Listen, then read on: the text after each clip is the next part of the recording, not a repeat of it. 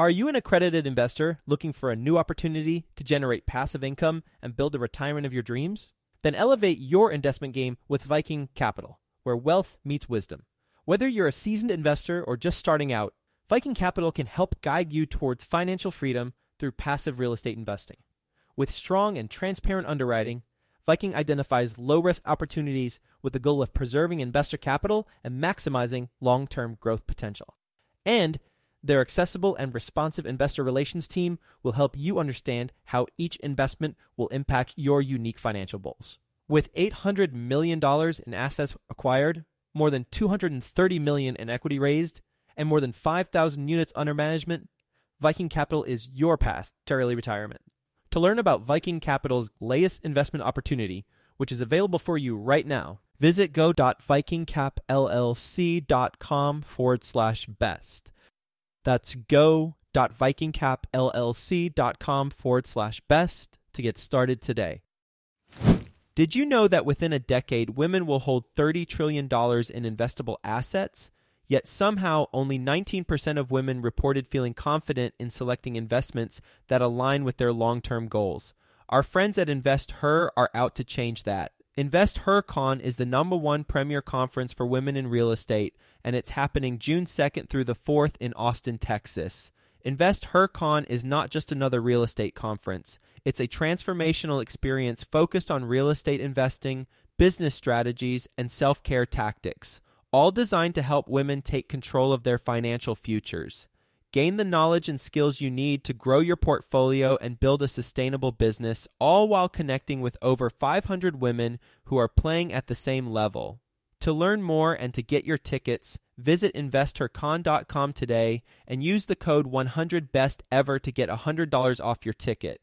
That's investher, H E R, con.com, promo code 100BESTEVER to get $100 off your ticket. Quick disclaimer the views and opinions expressed in this podcast are provided for informational purposes only and should not be construed as an offer to buy or sell any securities or to make or consider any investment or course of action. For more information, go to bestevershow.com. You can really ostensibly build a track record on the backs of somebody else and learn how they do it. But to go out there, if you don't have a track record, if you don't have net worth, if you don't have a network, it's next to impossible to start on your own. Welcome to the Best Ever Show, the world's longest running daily commercial real estate podcast. Our hosts interview commercial real estate experts every day to get you the best advice ever with none of the fluffy stuff. Hello, best ever listeners. Welcome to the best real estate investing advice ever show. I'm Ash Patel, and I'm with today's guest, Michael Episcope. Michael is joining us from Chicago, Illinois. He is the co CEO of Origin Investments, a private equity real estate firm that serves close to 3,000 high net worth individuals. Origin builds, buys, and lends to Class A multifamily real estate in a tax and climate friendly state. Total assets under management, $2 billion. Michael, thank you for joining us, and how are you today? Great. Thank you for having me. It's our pleasure. Michael, before we get started, can you give the best ever listeners a little bit more about your background and what you're focused on now? Yeah, sure. I'm never sure how far back to go, but I'll kind of start.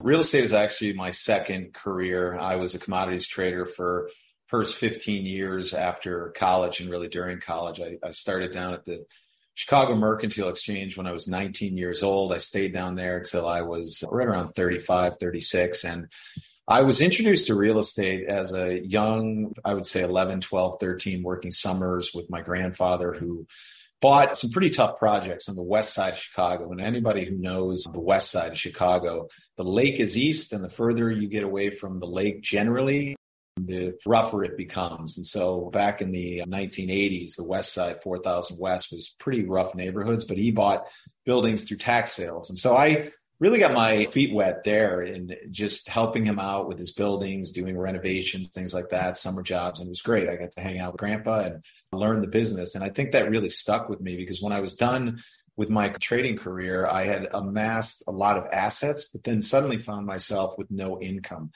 And it was sort of for me figuring out what's next. And I was attracted to real estate. I had been investing in it passively. So I went back and got a master's in real estate My partner and I had already known each other five years. We'd done a lot of deals together. We were just like kindred spirits. And in 2007, the world looked very different. And we had, I would say, okay experiences investing passively, but not great experiences. And we just came together with the simple idea we can do this better. We're better stewards of our own money. Let's figure this out together. And in the beginning, it was literally just two guys buying real estate. And we knew we wanted to create something bigger and we knew we wanted to create a better platform. But it was really about preserving, protecting, growing our wealth, turning our assets into income. And then that morphed itself into our network syndicating deals to our network as we got a little bit bigger as we got more personnel. And what you realize is that it is expensive to run a platform the way you want it to be run in your vision. And today we have 50 people, and there's no way that we could possibly support 50 people with our asset base alone. So that was sort of the idea behind the growth is let's bring in like-minded people, people like us and build an institutional platform for the retail investor, for the individual investor, the high net worth. And we launched our fund business in 2011, and it's done great ever since. So we went from two investors back in 2007, eight, that time frame, to almost 3,000 today. And I think a lot of people are just attracted to us for our team, our track record, the fact that we're investing in all of our deals and our suite of products that they can invest in, regardless of their risk return profile, whether they're looking for income or growth. Michael, your stress level from being a commodities trader to the worst stress you've had in real estate, compare the two. It's interesting. I always said, look, if I can leverage myself 300 to 1 on a daily basis, 2 to 1 leverage, it seems pretty easy. But believe it or not, when you're dealing with your own money, there is a level of stress to it. I think everybody, there's anxiety over and stuff. But I would say that there's more at stake today because you're now representing the collective interests of 3,000 investment partners. And we understand what's at stake there. These are people who've worked hard for their money, people who are trying to achieve financial freedom, trying to retire, trying to do things. And we take that responsibility very seriously. So when you only invest your own money and you lose it and you make bad mistakes, you only have yourself to look in the mirror. So I think we've built a great team so we can avoid mistakes and limit them. But I think the stress today is probably a little bit even more than it was back in 07, 08, but for very different reasons. I don't stress out about things that are outside of my control. Um, I know there's some precarious things going on in the economy right now. I think we're really well positioned. And I really look forward to seeing what lies ahead. And we talked to our team about this, and there's storm clouds out there, but we're excited about it. We think that we're going to really do well. We're positioned well. We're defensively positioned. We've been that way for three years now. And markets like this make a company. Michael, you were a limited partner in deals before you invested into your own deals. What kind of deals did you invest in? I think I was like your typical high net worth investor back then, but you have to understand that this was pre Jobs Act, that there wasn't this proliferation of deals. You didn't go on to the internet and find them and find sponsors and things like that. It was all through friends of friends and friends and people passing the hat. And I invested in institutional deals. I invested, unfortunately, in Lehman Brothers in their fund at the time, and I can talk about that. And then I invested in sponsors, two guys in a truck driving around, local guys doing that. And I learned a lot. And I use those examples because what comes to mind is the fact that I invested at that time with who I thought was safe and the big names out there, Lehman Brothers. These guys know what they're doing. Well, that didn't go so well. And, and what was crazy about that is I remember that sort of dog and pony show that they had where they marched all these high net worth investors into a room, ultra high net worth family offices, and they had a great pitch about how there's turbulence out there we are going to take advantage of the carnage coming. And this was like right before I invested with Origin. And I'm telling you, the day I signed up for that fund, they called 60% of my capital, something close to that. And what I realized is that they had warehoused all of these assets since 06, 07. These assets were already 30% lower than what they paid for them at that time. So this idea, and it just really struck me. I'm like, oh my God, there's no safety in these big names. And these are people who are so disconnected from the investor and me and just don't have an alignment of interest. And then on the smaller side, what you realize is that the smaller guys, they don't have a balance sheet. And when things go wrong, they have to rely on you. And if they have bills to pay and things like that, sometimes they don't make the best decision if they don't have their own finances in order. And I look at mistakes and I try to keep things in perspective. And I know in the moment, I'm sure a lot of people on your show have had bad investments, and you always draw on those. Those are called experiences. And if I didn't have those, if things went well with the institution, if things went well with these, we would have never built Origin. We would have never said enough with this. We're going to change the market. I wish in many ways I didn't have them, but I always think that these experiences lead you to other places and you draw on them and you have to take a breath sometimes and say, okay, I'm still standing. I'm here. Good things will come out of this. And these are the battle scars that we have from going in. But as painful as it was at that time and as stupid as you feel for making those decisions, a lot of good things came out of it. Did the collapse of Lehman, was that the catalyst to start Origin or to start doing your own deals? It wasn't just that. It was a combination of just seeing what was out there on the private real estate side and how to take advantage of real estate. And you know that real estate is one of the biggest creators of wealth and protectors of wealth out there. But when you're trying to invest at a passive level, we weren't finding the great opportunities. What you would find is a really good sponsor but a lot of times, really good sponsors, they use that to their benefit and they charge super high fees. So you're getting into good deals, but you're not really making good risk adjusted returns.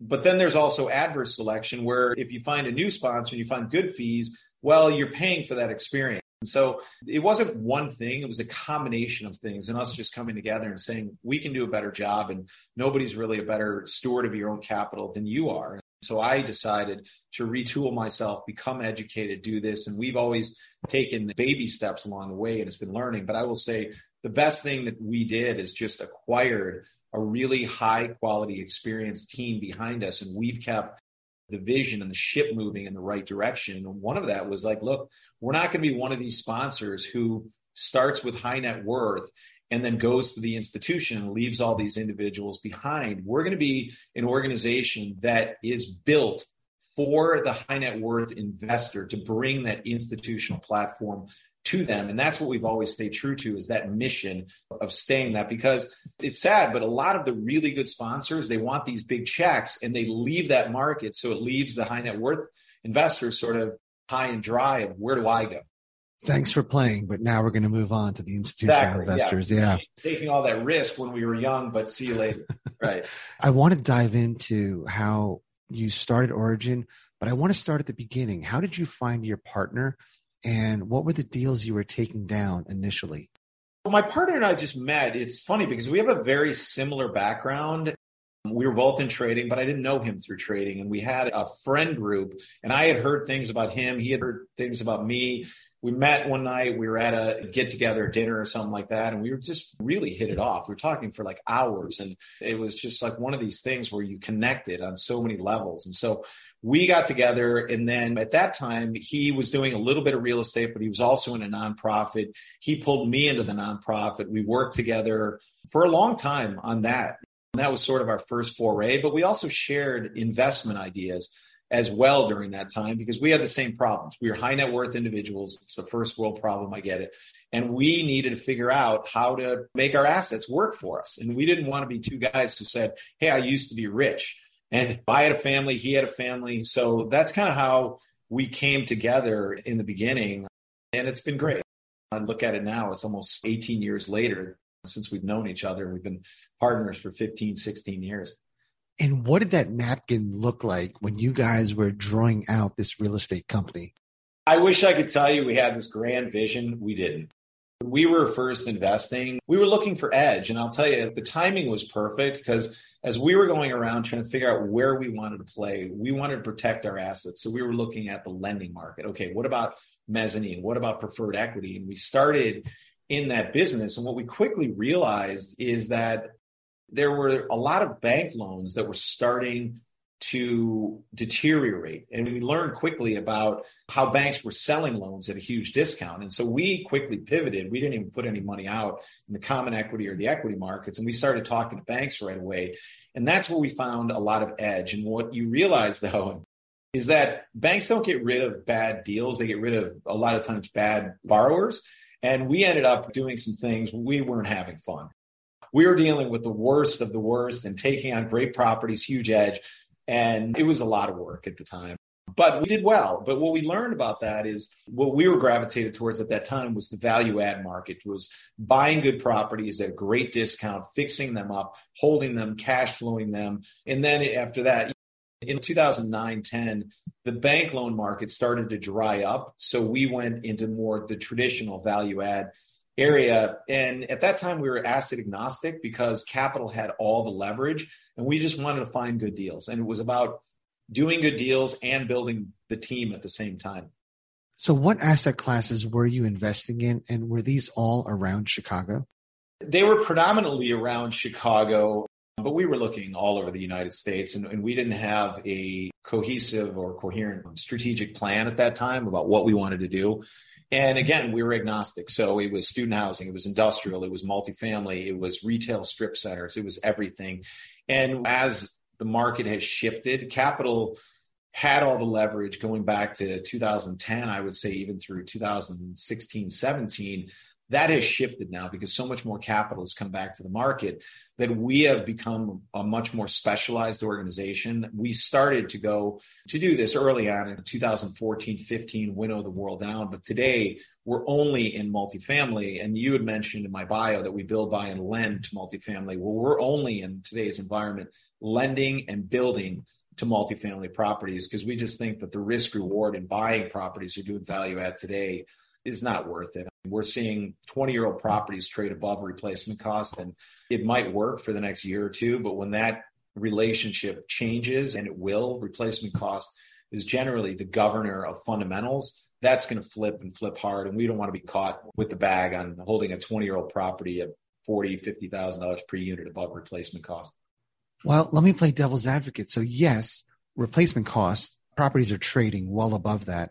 However, build costs are through the roof as well. How do you have a competitive advantage in building? Great question. And here's how we view the world. If you're looking for edge and you're looking to play, and I don't have a crystal ball, so I don't know where we're going, but if we are looking at, I'll use an example of a 10 year old property, right? We're not going that far out. 10 year old property right now, let's just assume it's trading for $300,000 per unit and there's a value add to upgrade it and you got to put $15,000 per unit and you're at $315,000 a door. Plus, you have to sell it for a profit. So your exit in four or five years might be 360,000 a door. Well, the property at that time is going to be 15 years old. If I can build today for $280,000, I'm in a much better position because I have a brand new property at a lower basis. And yes, real estate is about location, but it's also about basis. And I would way rather be in the brand new, shiny, updated, upgraded, state of the amenities project and something that's now 15 years old that I have to sell at $360,000. If that 15 year old property does sell at $360,000, my ground up development, the one that I'm delivering right now, is probably going to be worth $400,000 or even more than that. And that's kind of how we look at the world is yes, it might work, but we don't like the risk reward because we think it's asymmetric. If you're wrong, you're losing half your equity. And if you're right, you're maybe making half. And ground up development, if we're wrong, it feels like we're just giving back some of our profit or making less money rather than actually losing money in that situation.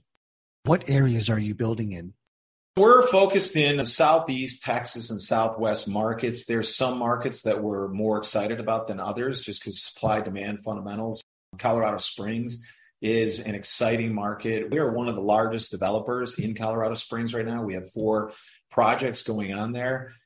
And Colorado Springs, it's an MSA of about 500,000 people. Its occupancy is 99%. There are people on waiting lists there. It has everything that Denver has to offer without the crowds, without the traffic, the city there has really gone from anti development in the last five years to pro development and welcomed developers in. They've given great tax abatements as well to incentivize us. So we couldn't be more excited about a market like that and going deep into it. Denver is also a really good market. Certain submarkets are overbuilt. We're there. But all the charm of Denver and what it made it great 10 to 15 years ago, it's now seeing some of the stress of big cities Denver used to be a small city, but now you're getting traffic. If you want to go skiing and enjoy that, you're going to sit on I 70 sometimes on the weekends for three hours. The other market that we are going deep in is Jacksonville. We love that. Florida, it's all about affordability, and we've seen Tampa run up, we've seen Miami run up, we've even seen Orlando, but Jacksonville has some really good fundamentals that we like a lot. So we're going deep there as well. I was in Colorado Sorry, speaking yeah. with some of the locals before. If they go skiing during the week, the slopes are theirs. And they said now it's packed beyond belief every day of the week, all the ski resorts. So, yeah, I get what you're saying. Let's go back to your first hire, you and your partner. What was your first hire? The first hire we got right? oh, let's do a deep dive now. yeah. We'll talk about the first hire we got right. So our very first No, hire, no, no, no. Let's go back and talk about the mistakes and lessons learned. oh, learned. yeah, it's so funny because I do think about mistakes and it's so easy. I try not to get too caught up in that because you have to realize for all the hiring mistakes I've made, I look at the great team that we have today and I remind myself, we've made some really good hires as well, and you're not always going to get them right. First of all, our controller has been with us for 12 years now today. And I remember we just celebrated her anniversary last week. And she has been a fantastic hire. And I remember, like it was yesterday, the day she came in and interviewed with us. So she has been fantastic. Obviously, you need a really good accounting group when you're dealing with as much money as we are. The second hire who's still with us today is Tom Briney. He's our managing director out in Denver. And it's really been, I think, from a management perspective or an owner perspective, watching him rise through the ranks from an analyst to a senior analyst to asset manager to deal professional. And even watching him get married and have a family and go through these stages in life, it's really been satisfying to watch that from my perspective. The other hire who was very early on and instrumental was Dave Welk. And Dave Welk is our managing director of acquisitions. And I actually went to graduate school with him. And he was just a rock star. And I loved him. He had an awesome demeanor. And we did projects together. And I used to drive him home at night. And I don't think he realized it at that time, but this was all an interview for me. And Dave at that time was working at Deutsche Bank, RREEF, which is their real estate arm. And when we had an opening, I just did a beeline to him and I said, Hey, come work for us. Here's our vision. Here's what we're trying to do. And that was in, I think, right around 2010. So he was in there from the early on. And he has been just an absolute rock star and a big part of producing our track record, but also training our team. And he's just a really good human being. So we've got some wrong over the years, but with hiring, it's you hire slowly and fire fast. And that's all it is. And we're all humans at the end of the day. And you want to get it right they want to get it right and then when it's not a fit you have to show them the door in a kind way and help them move on because there is a firm for them out there. So we've done pretty well. We've got close to 45 team members. We're growing to 50 this year and i kind of just pinch myself at the group of people we have and the culture we've created. We'll get back to the show, but first, some sponsors I'm confident you'll find value in learning more about. When it comes to scaling your real estate business, is lack of capital holding you back? Raising private capital on demand can be a major challenge, but you can get the knowledge and tools you need to succeed when you attend Dana Cornell's four week Raise Capital Masterclass Live. After starting out with no capital or relationships, Dana has raised over $1 billion twice in the past 20 years. And he has made it his mission to share the best of what he's learned with business owners and investors like you. You can learn more at danacornell.com forward slash best ever. Dana's Raise Capital Masterclass Live allows you to immediately unlock and raise capital on demand, drastically increasing your business's growth. If you're ready to take your business to the next level, go to danacornell.com forward slash best ever to enroll today. I'd like to introduce you to my good friends over at passiveinvesting.com, a private equity real estate firm based out of the Carolinas. PassiveInvesting.com makes it easy for you to start investing in real estate.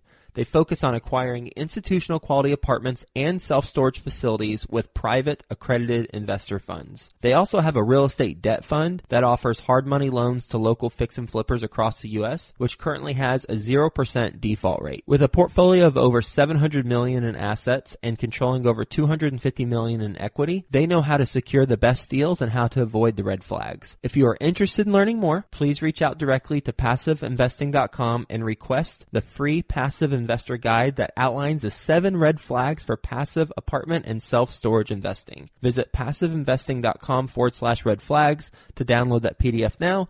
That's passiveinvesting.com forward slash red flags. Michael, you never anticipated having this big company So when it was just you and your partner, were you apprehensive about your first hire?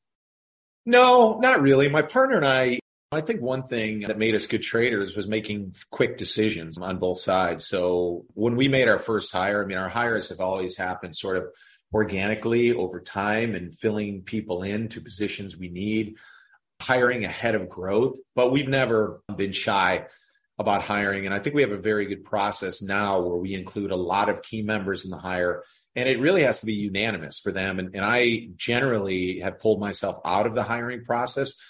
And I only meet people sort of when it's at the end and it's somewhat perfunctory. And, and very rarely does somebody get to me and I veto them and, and say, no, this isn't a fit for us. And how are you finding land to do your development today?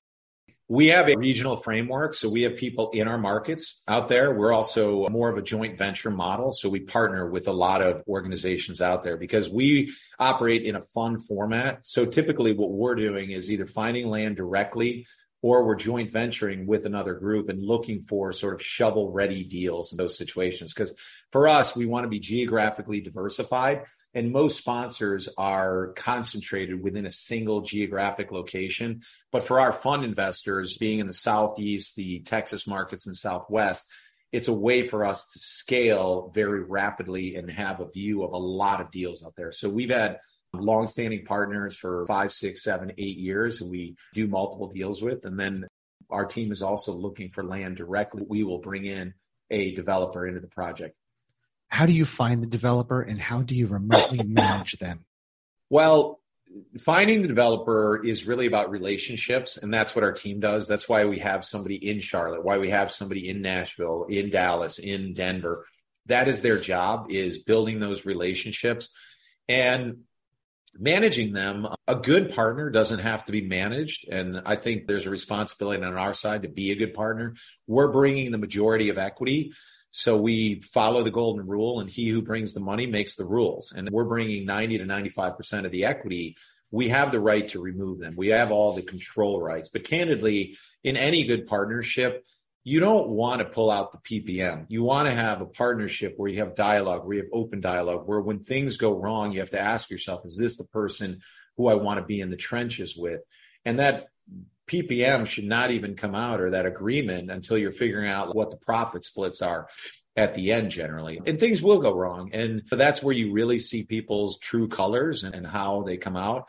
And I think that we've done some really good partner selection and we like our partners a lot who we've done multiple deals with. And it's really about those repeat partners and building those deep relationships. In the money raising world for people that bring capital to someone else's deal, they typically get between 20 and 30% of the GP shares. Is that similar with development? So if you bring the majority or all of the capital, let's say, to a partner that has the development resources, the track record, is that a fair shake, 30% or so of the GP well, deal, or is it much higher? Generally, for us, because we're bringing so much capital, and, and, let's just say a typical deal requires $30 million and we're bringing 90% of that, so $27 million. We are going to negotiate a waterfall with that sponsor that's very different than maybe an individual investor would negotiate if they were going there directly to raise that on their own. Your waterfall is going to have different tiers. So it might be pari passu, meaning you're equal up to 10%. And then from 10 to 15%, there could be a 20% disproportionate to the sponsor. Above 15 to 18, they get 30%. Above 18%, they get 40%, which is more like a hope note if things go unbelievable. And that's over generally a four to five year lockout period. Today, your development deals are penciling out to 15 to 17, maybe 16 to 18% over a four to five year period. That will double your equity generally over that period. And that's what we look for. That's the bogey. So what you are giving away to that sponsor is generally anywhere between 10 to 20 basis points in dilution. But for that, they've been working on this deal for a year. They put the entitlements in place. They've earned their money. And a lot of times, especially in today, when we're tying up a deal, where they tied up land a year ago and their cost basis is $20,000 per unit, but the prevailing market rate is $40,000 per unit. we're happy to pay them that promote and those extra dollars because they've earned it to get the deal to shovel ready to front all the soft costs the hard costs taking down the land et cetera. and they should get a disproportionate share of the profits for all that plus guaranteeing the loans thank you for clarifying that in the beginning how did you start recruiting investors oh that was friends and family and again david and i were fortunate enough to come from the trading world high net worth. So there were a lot of individuals at our same age, early 30s, mid 30s, late 30s, who had a lot of money and were looking for investments. And I think they trusted us with their capital. And a lot of times the deals spoke for themselves. In the beginning, we would never bring a deal out to an investor group unless we knew it was going to be good. We never have 100%, but in the beginning, it was like, look, we're putting in a lot of our money. We would do 30, 40% of the deal. Here's why we like it. Here's our plan, et cetera. And you build trust by doing the things you say you're going to do and more. And I think we were really conservative in the beginning about how we were marketing deals, our pro formas. And when you consistently outperform and outperform and outperform, what we were hearing more and more is, man, if you would have told me that, I would have put a lot more money into it. I mean, that's not our job. Our job is to protect the downside, let the upside take care of itself, and talk about the risks of the deal, how we're mitigating them, what we think is a reasonable upside. But we're not here to convince you to do something with your money you don't want to do or show you something that we don't think that we can achieve. And that trust has just been built up over years and years. And what you realize is that when somebody gives you $100,000 and you show them a really good experience. And I don't mean just the returns, but also in the service, also in the reporting, everything else you say you're going to do when you write them a check back for $200,000 or $250,000, they then turn around and write you a check for $500,000 for the next deal. And you have to prove yourself. And that takes a long, long time. The inflection point for us was really in 2015 when we were still a very small organization, but we had a great track record. We were tracking in the top decile of managers for Fund One, Fund Two and it was just literally looking at what happened with the Jobs Act, the ability to finally market. And we saw what others were doing out there. And we said, look, we've got a great product here, a great team. Let's put real marketing behind this because the more people we can get in front of, the more people who will buy our product. Very simple idea, right? That's how every company operates. But before that, it was meeting people, our network of network, having lunches, things like that. So once we did that, we went from 80 investors at the end of 2014 to 500 investors by the time we closed our third fund in 2017. And then it's just taken off since then. And today we have 3,000. We're adding 50 to 100 every month. But it was really about scaling operations and getting a broad message out and being able to deliver really high quality returns to our investors with great service at the same time. That's been the challenge from an operational standpoint. You mentioned the Jobs Act twice. Is there a certain part of that that was a catalyst to your growth, or was it just the overall inflection of capital? Just the ability to market, to go out onto the internet, because pre Jobs Act, and a lot of people may not know this, but the legislation was written in sort of a post depression era that was meant to protect investors. And so accredited investors, you could only transact behind closed doors. Well, think about the environment that created for non transparency when all you could do you didn't have the ability to go search out there. You didn't have the internet. You didn't have the transparency that exists today or the proliferation of deals. So it allowed a lot of organizations to exist that were subpar just because they could use marketing tactics and, and there wasn't this flow of information that you had today where people can do a lot of due diligence and choose between numbers and numbers of funds. So it, it, transformed the world of investing as we know it. And today, if you go online and you Google private real estate investing, you'll have 30 companies that come up. 2007, 8, you wouldn't have had one come up. And if you did, you had a website, a generic one that said contact us. You couldn't get any information on there. So very, very different. So we use that and we were one of the early pioneers to take advantage of being able to market our track record, our team, our strategy, everything online directly to investors. I did not know that. Interesting.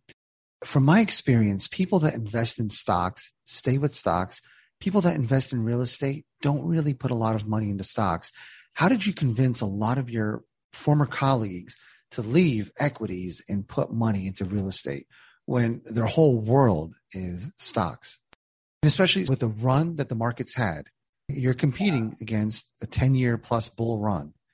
Yeah. And I think the message that we always tell people today, we're very defensively positioned. We've been this way for a while. What we're seeing today is really concerning, but this is not 2008 all over again. I know many of us have that in the back of our mind. And the message that we always tell people is look, we don't have a crystal ball. You don't have a crystal ball. And I had a conversation with somebody yesterday because they're like, okay, well, the market's going down. It's very clear. I said, well, hold on there a second. Okay.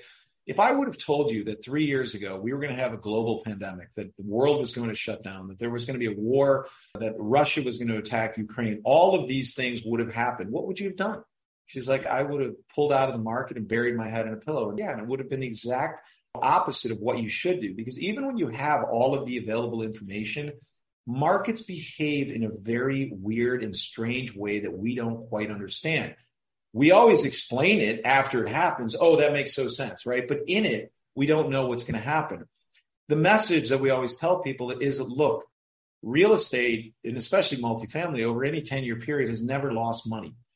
And when we're looking at how we're positioning ourselves through development, through preferred equity, how we're protecting ourselves through bases, through capital structure, most people that makes a lot of sense to. And we also preach you always need real estate in your portfolio. And it's not public or private, it's really public and private. And what private real estate does is it exposes you or gives you access to alpha. That's the excess return that we create as managers, reduces portfolio volatility, and it makes your portfolio just perform better. I actually got a call from an investor the other day, and, it was so cool. I shared this with the whole team it was unannounced. I was talking to my partner. I was in the car and I said, Hey, let me get this call really quick. I'll call you back. I answer it and he says to me, Hey, Michael, I wanted to reach out to just thank you and your team because I just had my portfolio review. And the only thing that kept my portfolio being down 20% were my investments with you. These private investments in real estate and it was just great. And by the way, the RAA, his wealth manager, didn't recommend us. He found us directly. We do work directly with RAAs, but in that case, we didn't. And that to me is sort of the reason why you need private real estate. You have no idea if it's going to go up, if it's going to go down today, tomorrow, but over a long period, it will continue to rise. But we know that over a 5, 10, 20, 30 year period, real estate has actually outperformed the s&p 500 and i don't think that's going to be any different for the next 5 10 20 30 years. We could have a whole show on why that's the case but it is proven over and over to build substantial wealth and generate tax efficient income for investors. You have to have this in your portfolio somewhat.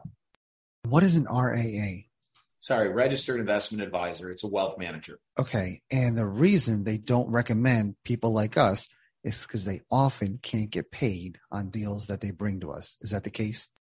Kind of, yes. I use the term registered investment advisor for a reason. These are true fiduciaries. These are people who work on behalf of their customers. And our motto is that good products are bought, they're not sold. We do work with a lot of RAAs out there. Just in this case, our investment didn't come directly from them.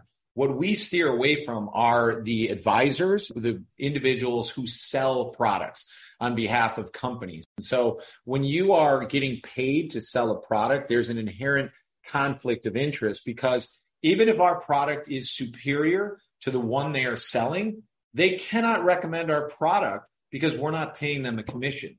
And the reason why we don't pay them a commission is because ultimately we as a company are trying to be as efficient as possible. And we want to put 98% of the capital that we raise into the project. When you're paying the channel, the advisory channel, the wholesalers, everybody else in the middle, when you're paying them 15 cents to distribute your product, you can only put 85 cents into the project. Fees destroy returns. So direct to consumer is really important with us, but we absolutely work with RAAs, just not the advisory channel. Got it if you had to start all over again and you don't have a network, you don't have a net worth, what would you do? Wow, great question. If I had no net worth and no network, first of all, I would educate myself. I would go to school. I would go and, and work for somebody and build my resume. I would go find the best, whatever vertical you want to go into. If it's development, go find the best developer you can and go work for them, even if it's free for a few weeks to prove yourself could be investment management, anything, right? Build your resume in that way because ultimately that's how you build your network and you can really ostensibly build a track record on the backs of somebody else and learn how they do it. But to go out there, if you don't have a track record, if you don't have net worth, if you don't have a network, it's next to impossible to start on your own. Your master's in real estate, would you recommend others pursue that degree? 100%. Yeah. For me, there's not a lot of schools throughout the nation that offer a master's in real estate. There's certainly many that offer an MBA and a concentration in real estate. But what I loved about it is it was 100% real estate. Even the marketing classes, the accounting classes, the tax classes, the law classes, they were all around real estate. So it was truly an immersive experience. And when I was transitioning careers, knowing enough to be dangerous about real estate, it was a great way for me to sort of scratch the surface and figure out where I wanted to be, but also create an instant network with the students, with the faculty. And I still keep in touch with many of them today. Michael, what's the hardest lesson you've learned in real estate? And what's also your best real estate investing advice ever? Say no. That's the hardest. And just being disciplined and not running after and staying in a lane. And I would tell you that in investing and in life in general, this is something I try to teach my kids. One of the most important words you can learn is no. Once you make an investment, once you're in there, it's hard to get out of those things. So you have to be really, really sure early on that the investment is right for you. And your second question was what's the best advice I can give people? Bet on people, not deals. I know there's a proliferation of syndications out there, and you really have to believe in the sponsor and you have to believe in their integrity, their ability to generate returns in their alignment that they're doing these things for the right reasons. Because in my experience, the deals that kept me up at night, it wasn't even about if the deal went bad or lost money. I'm going even pre origin here. It was about the people, how they behaved in that particular deal. And by the way, I talked about Lehman Brothers in the early thing. I had another deal with Lehman Brothers that did incredibly well, but it got caught up in the bankruptcy. But the difference was that manager had 60% of his net worth in the fund with us. And there was an hypothecation, this is a word that I learned throughout this, of assets, but this fund wasn't caught up in that. And I literally wrote this thing down to zero. I'm like, yeah, yeah, yeah. Well, 10 years later, this thing returned, I think it was like 250% because they were still running the fund in between there. This guy fought tooth and nail to get his money and everybody's money out of this bankruptcy and he won. And that just goes to confirm how important alignment is when you're thinking about investing in real estate and just making sure that you win and lose together. That is great advice. One of my LP investments is a mobile home park. I know nothing about the deal, but I know the operators are not doing a good job communicating and executing. So great advice. Yeah. Michael, are you ready for the best ever lightning round? Sure. Shoot. All right, Michael, what's the best ever book you recently read? Oh, God. I just read a couple of golf books, believe it or not. I've read so many business books in my life, and I know this isn't the lightning we are looking for.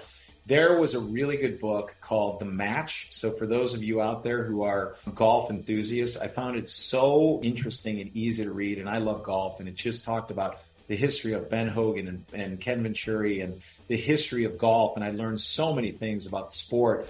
And what it did is it just brought me to other books. And so now I have this stack of golf books that are really just intriguing and learning about how it, it sort of came to be where it is today. Michael, how can the best ever listeners reach out to you? Go to our website, origininvestments.com. We make it super easy. We have a chat box there. You can download our materials by just filling out a simple form. You can schedule a call with any one of our investor relation contacts on that side, or you can always reach out to me directly, Michael at origininvestments.com. We really pride ourselves on being uh, connected with our investor community and, and being accessible. Michael, I got to thank you for your time today, sharing your story of being a commodities trader for 15 years, working with your grandfather in real estate at a young age, getting your master's in real estate and building Origin, which is an incredible company. So thank you for your time today. Thank you for having me. Appreciate being here. Best ever listeners, thank you so much for joining us. If you enjoyed this episode, please leave us a five star review, share the podcast with someone you think can benefit from it. Also, follow, subscribe, and have a best ever day.